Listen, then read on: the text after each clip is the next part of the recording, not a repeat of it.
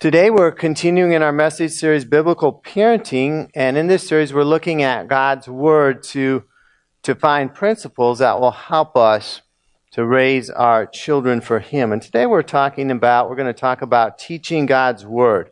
Now obviously, when we talk about biblical parenting, we're talking about parenting according to God's Word. We're going to use principles that are found in God's Word to parent our children, and the content of our parenting should also be the Word of God. There are all kinds of books that you can read on parenting. So, what's so important about the Bible? Well, first, 2 Timothy 3:16 says, "All Scripture, not just part of it, all of Scripture from Genesis to Revelation is breathed out by God and profitable for teaching, for reproof, for correction, for training in righteousness."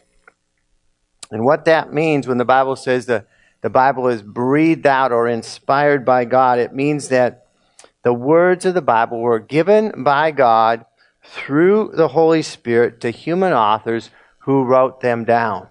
That's where the Bible comes from. And so the Bible is God's revelation of himself to mankind. What we learn about God from the scripture, from the Bible, cannot be known about him any other way. And so it's essential uh, for us to understand, to know God, to understand His Word. And so, as God's revelation of Himself to us, the Bible is our authority. We can trust it and we must follow it and obey it. In this scripture, it says, All scripture is profitable for teaching, reproof, correction, and training. That sounds like parenting to me, doesn't it? Uh, physical parenting of children, our biological children, and spiritual parenting of new believers in Jesus Christ. This, that's what the scripture is useful for. And so it's a parent's responsibility to teach their children the word of God. Proverbs 6:20 says, "My son, keep your father's commandment and forsake not your mother's teaching. Bind them on your heart always, tie them around your neck. When you walk, they will lead you. When you lie down, they'll watch over you, and when you awake, they will talk to you. And so in this passage, we see it's not just the father's job, it's the mother and father, both parents, to train, to instruct their children in the ways of God. And so the truth and principles of Scripture is a promise here that it will lead and guide and protect the children throughout all of life. And so you're preparing your children for the rest of their life as you train them. What is the role of the church in training children? Well, it's, it's very important for both the parents and the children to be involved in church. But the church simply supplements the parents' training of their children. The idea that an hour or two in Sunday school or youth group every week is going to meet your child's needs to grow in God is really misguided. It's important, but it's also essential that the parents take the responsibility to train their children as well. Now, in order for parents to teach their children God's Word, the parents need to know God's Word for themselves. They need to understand God's Word so they can obey it in their own lives and then teach it to their children. Now, as a parent, one of the first resources I believe you should acquire is a good study Bible.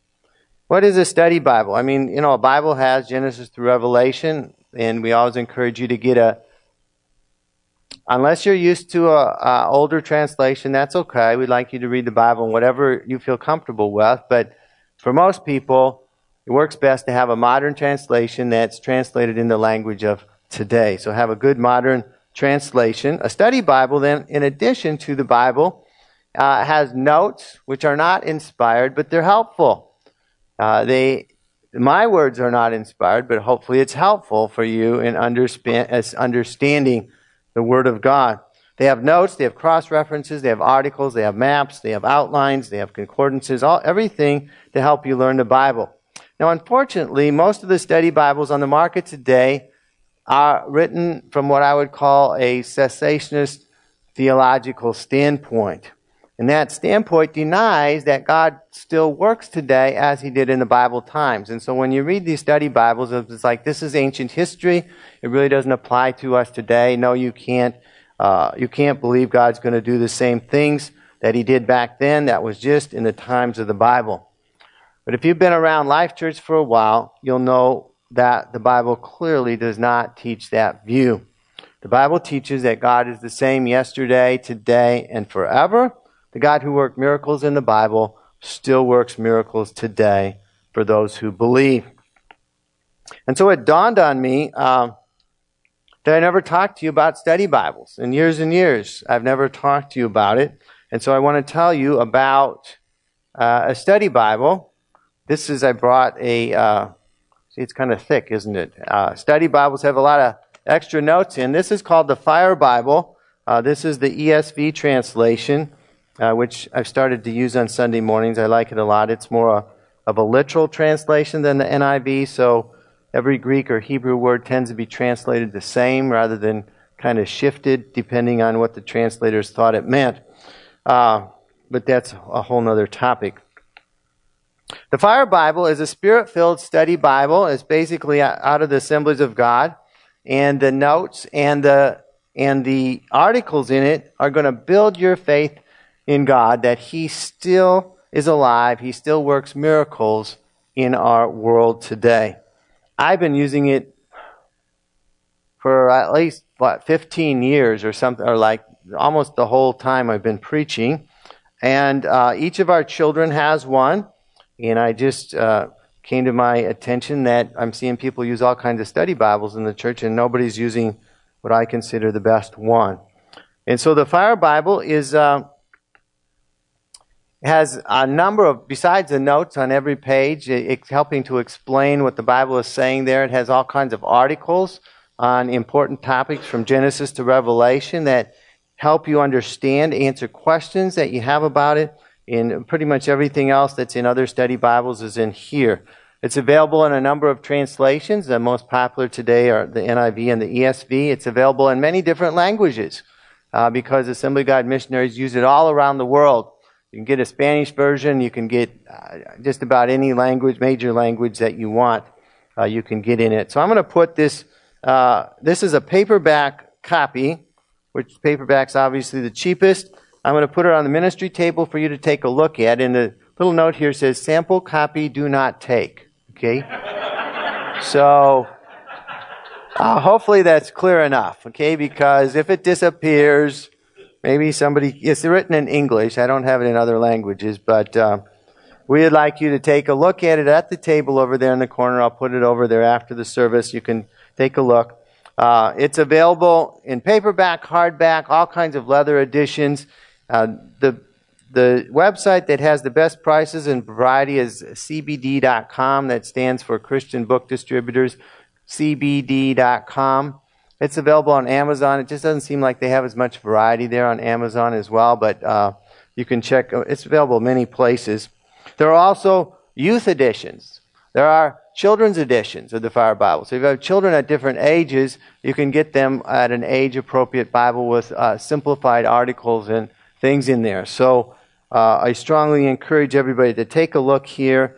Uh, if you don't have a study Bible, or even if you do have one, I strongly encourage you to take some of your resources and purchase one of these. It will be a great blessing to you, and you will uh, understand much better many of the scriptures that you're reading. So purchase one for yourself and for your children. All right, and I'm not getting a commission from selling more fire Bibles. So today we're going to look at Deuteronomy chapter 6. And we're going to look at that scripture to help us to better understand how to teach our children God's Word. As parents, we ourselves need to keep God's commands. Verse 1 of Deuteronomy 6 begins and says, Now this is the commandment, the statutes, and the rules that the Lord your God commanded me to teach you, that you may do them in the land to which you are going over to possess it. Now, the background here in the book of Deuteronomy is that Israel has been delivered from Egypt under the leadership of Moses. And they were supposed to directly go into the promised land, but they disobeyed God and they'd been wandering for 40 years in the desert. And now at, the, at this point, where the book of Deuteronomy was written, Moses is standing at the border of Canaan, the border of the promised land, to lead the people in. And the book of Deuteronomy records Moses reminding Israel of God's commandments. Sometimes Deuteronomy is like the second law. Uh, that's what the word really means, Deuteronomy. The second giving of the law. He, he refreshes the memory of, of the people of God's commandments before they enter into the promised land. And so he's instructing them uh, in this first verse that they ought to to do the commands of the Lord, not just to know them, but to obey them. And notice is uh, Moses is teaching the people their responsibility as they get ready to enter the promised land. He goes on to teach them to fear the Lord with their families.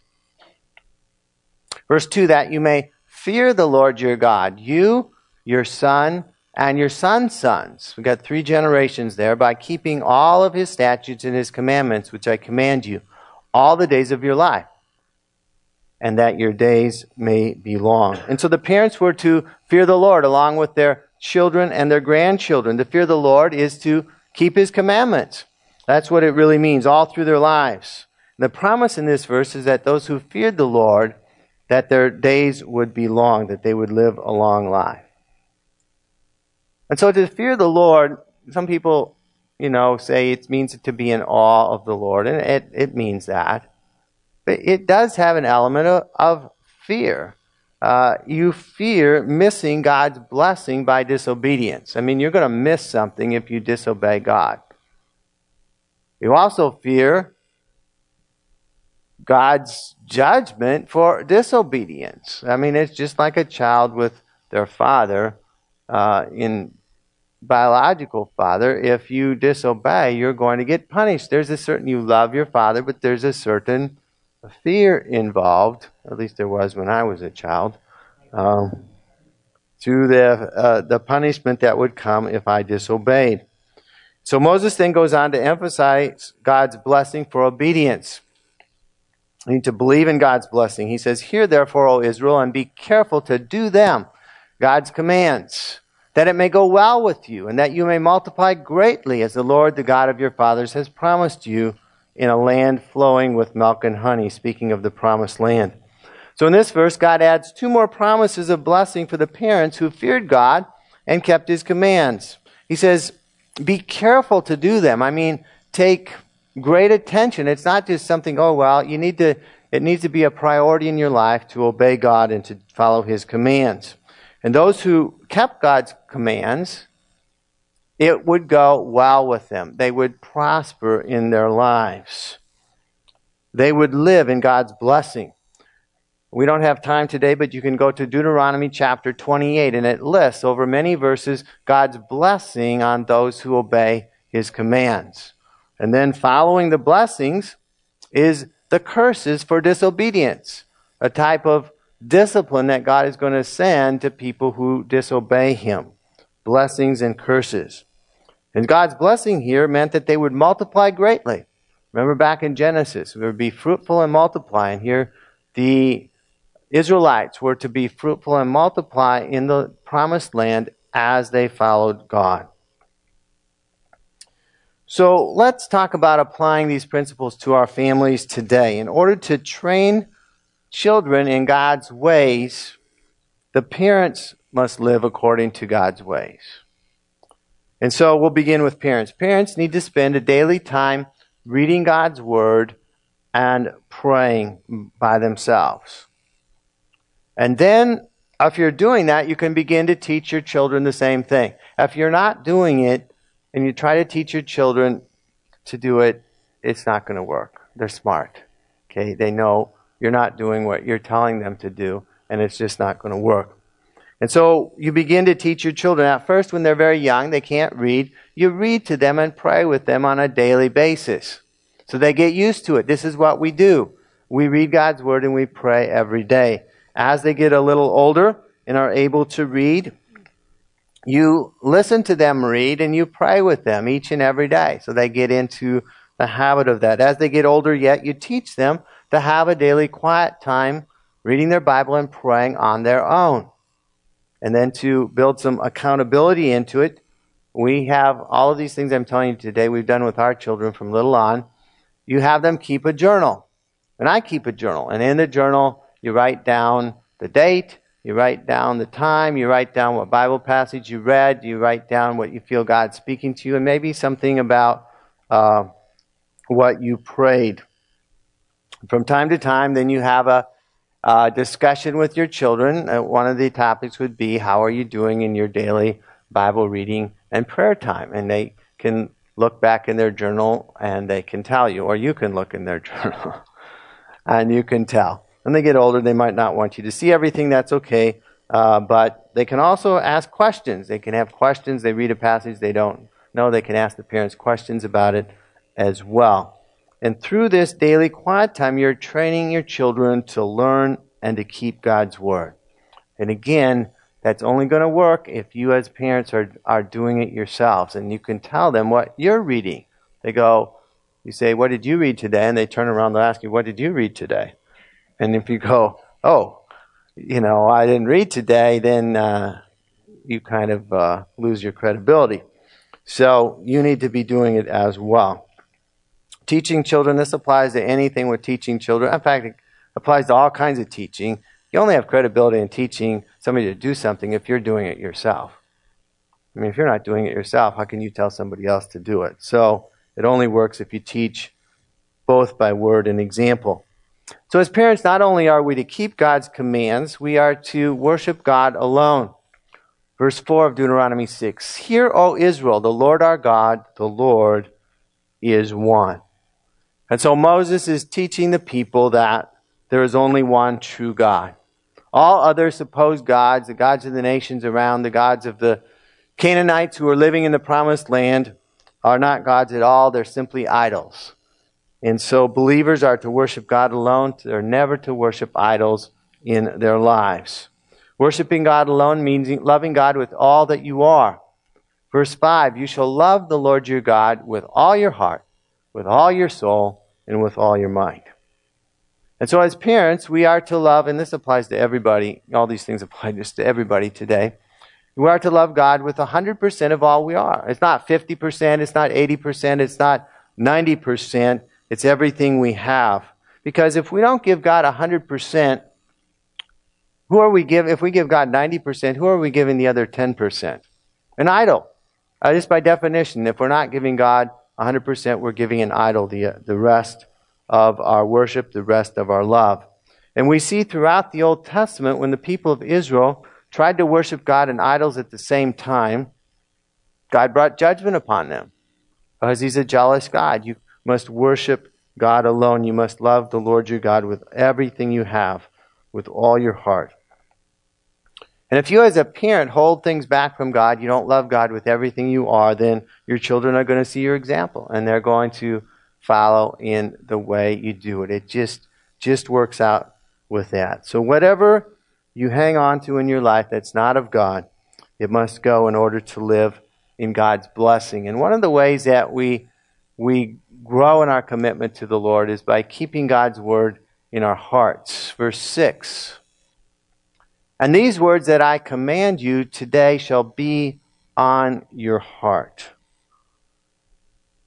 And so the Word of God must not just be in our heads, it must be written on our hearts. Now, what does it mean to have God's Word written on our hearts? Well, when it's in our heads, we mentally understand what God is saying. We read it, we under, I understand the words, I understand what God is saying. When it's in our hearts, it begins to be applied to our lives. God's Word becomes written on our heart through the Holy Spirit as we read God's Word, as we ask Him to apply it to our lives, as we submit our lives to God's Word, it becomes written on our hearts. And when it's written on our hearts, it can direct our thoughts, our emotions, our attitudes, our actions. And that's part of worshiping God alone as a parent. So let's talk about uh, a second practical way to grow in worshiping in worshiping God alone in our families. I would encourage you to have a weekly at least a weekly Bible study and prayer time with your whole family.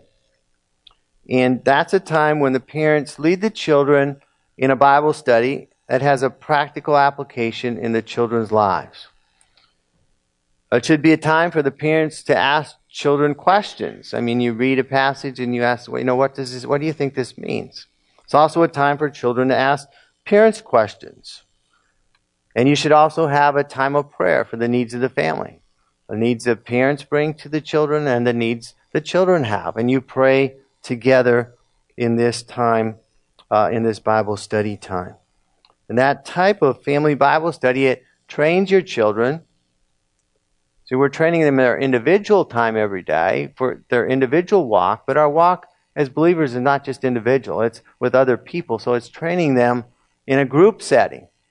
And it prepares them one day to be in a small group with other believers because they they learn even in prayer time with children you teach them to pray aloud so they can learn to pray with other people they can learn to discuss the bible they can learn all those things in a, a weekly time you can do it more often than that but it's uh, we try to do it at least once once a week finally uh, moses goes on to talk about teaching god's word to your children verse 7 You shall teach them, what is them? It's God's commands, God's instructions, diligently to your children. The understanding of the Hebrew word diligently here is to teach it repeatedly. The same concept over and over again. Both children and adults need to hear things over and over again. Uh, first of all, to get it in their heads, and secondly, to go from your, your head to your heart. Diligent teaching of God's Word is for the children to understand mentally first, and ultimately that it begins to settle in their hearts. So the goal is not just for the children to say, This is what mom and dad believe, and that's what I'm supposed to do, but this is what I believe. It's gone from their heads to their hearts. This is what I believe is God's Word, and this is what I'm going to do. Important aspect of teaching God's Word is to talk about God's Word all the time, always. Second part of verse 7 says, And shall talk of them, again, God's commands, when you sit in your house, when you walk by the way, and when you lie down, and when you rise. I think this verse is talking about speaking of God's Word all the time. It covers the whole day. And so, as parents, we should be talking about God's Word whenever we're with our children. And what that means is that whatever a child or a, or a parent is doing, you talk about how God or His Word apply to the situation. Bringing God's Word, bringing God into every situation that you're with your children with. So, when something good happens, the children have something good happen, they have an achievement in school or in sports or something, it's an opportunity to pray and thank God because He's the one who gave you the ability to achieve that achievement. When somebody is hurt, you know, little kids, everybody's always falling down. It's an opportunity to pray for God to heal, to bring healing, bring God into that situation. When a child disobeys, it's a time to talk about repentance and forgiveness. When an important decision needs to be made in a child's life or, or in a parent's life, it's a time to seek God's wisdom from His Word and in prayer. Bringing God's Word and God into every conversation. Finally, honoring God's Word everywhere. Verse 8 and 9 You shall bind them, again, the commands, as a sign on your hand, and they shall be as I think we need a battery in that clock. What does it say? Quarter to nine? Okay. Um, okay. Got a long time yet. Uh, you shall bind them as a sign on your hand, and they shall be as frontlets between your eyes. You shall write them on the doorposts of your house and on your gates. Now, the Jews took these words very literally, and they constructed little leather pouches and put little scraps of parchment with God's word written on it and hung it on their hands and on their heads. And um, I don't think that's what God had in mind here, really. Uh, what he meant was that whatever you do with your hands should be guided by God's word. Whatever you look at with your eyes should be guided by God's word. Your house should be a place where God and his word is honored. Every aspect of your life should be honoring to God. And as you do that, your children are going to see it. Your children are going to um, bring that attitude into their lives as well. Now, at the end of Deuteronomy 6, and we don't have time to read it, you can read it yourself, verse 20 to 26, it, it gives a situation where a son is asking his parents, you know, what is the meaning of all these commands? He said, when your son asks you this question, what is the meaning? Or teaching you all these commands, he said, what, what, you know, what is the meaning of this? And this is what the parent or the father is to say to the son. Why, why do we obey God's commands? He said, Well, God delivered us as a people from Egypt. He delivered us from slavery. He brought us out of Egypt. He brought us into this promised land in which we are now living. And we obey these commands for our good. We obey these commands for our blessing, that God would continue to bless us as we walk in obedience to them. If we disobey them, then God's judgment and curses will come upon us. And so that's the reason that we obey God's commands. And so we also must explain the meaning of God's commands to our children. We must explain we don't obey God's commands in order to be saved. If you obey all these commands, you're going to be saved. No, that's not what the Bible teaches. We're saved by faith in Jesus Christ, and He forgives our sins. And those who are saved, we call Jesus Lord. That means we do what he says. We willingly obey him out of thankfulness, out of, out of our heart's desire, out of our love for him. And we know that obedience to God brings blessing into our lives as well, and it pleases the Lord.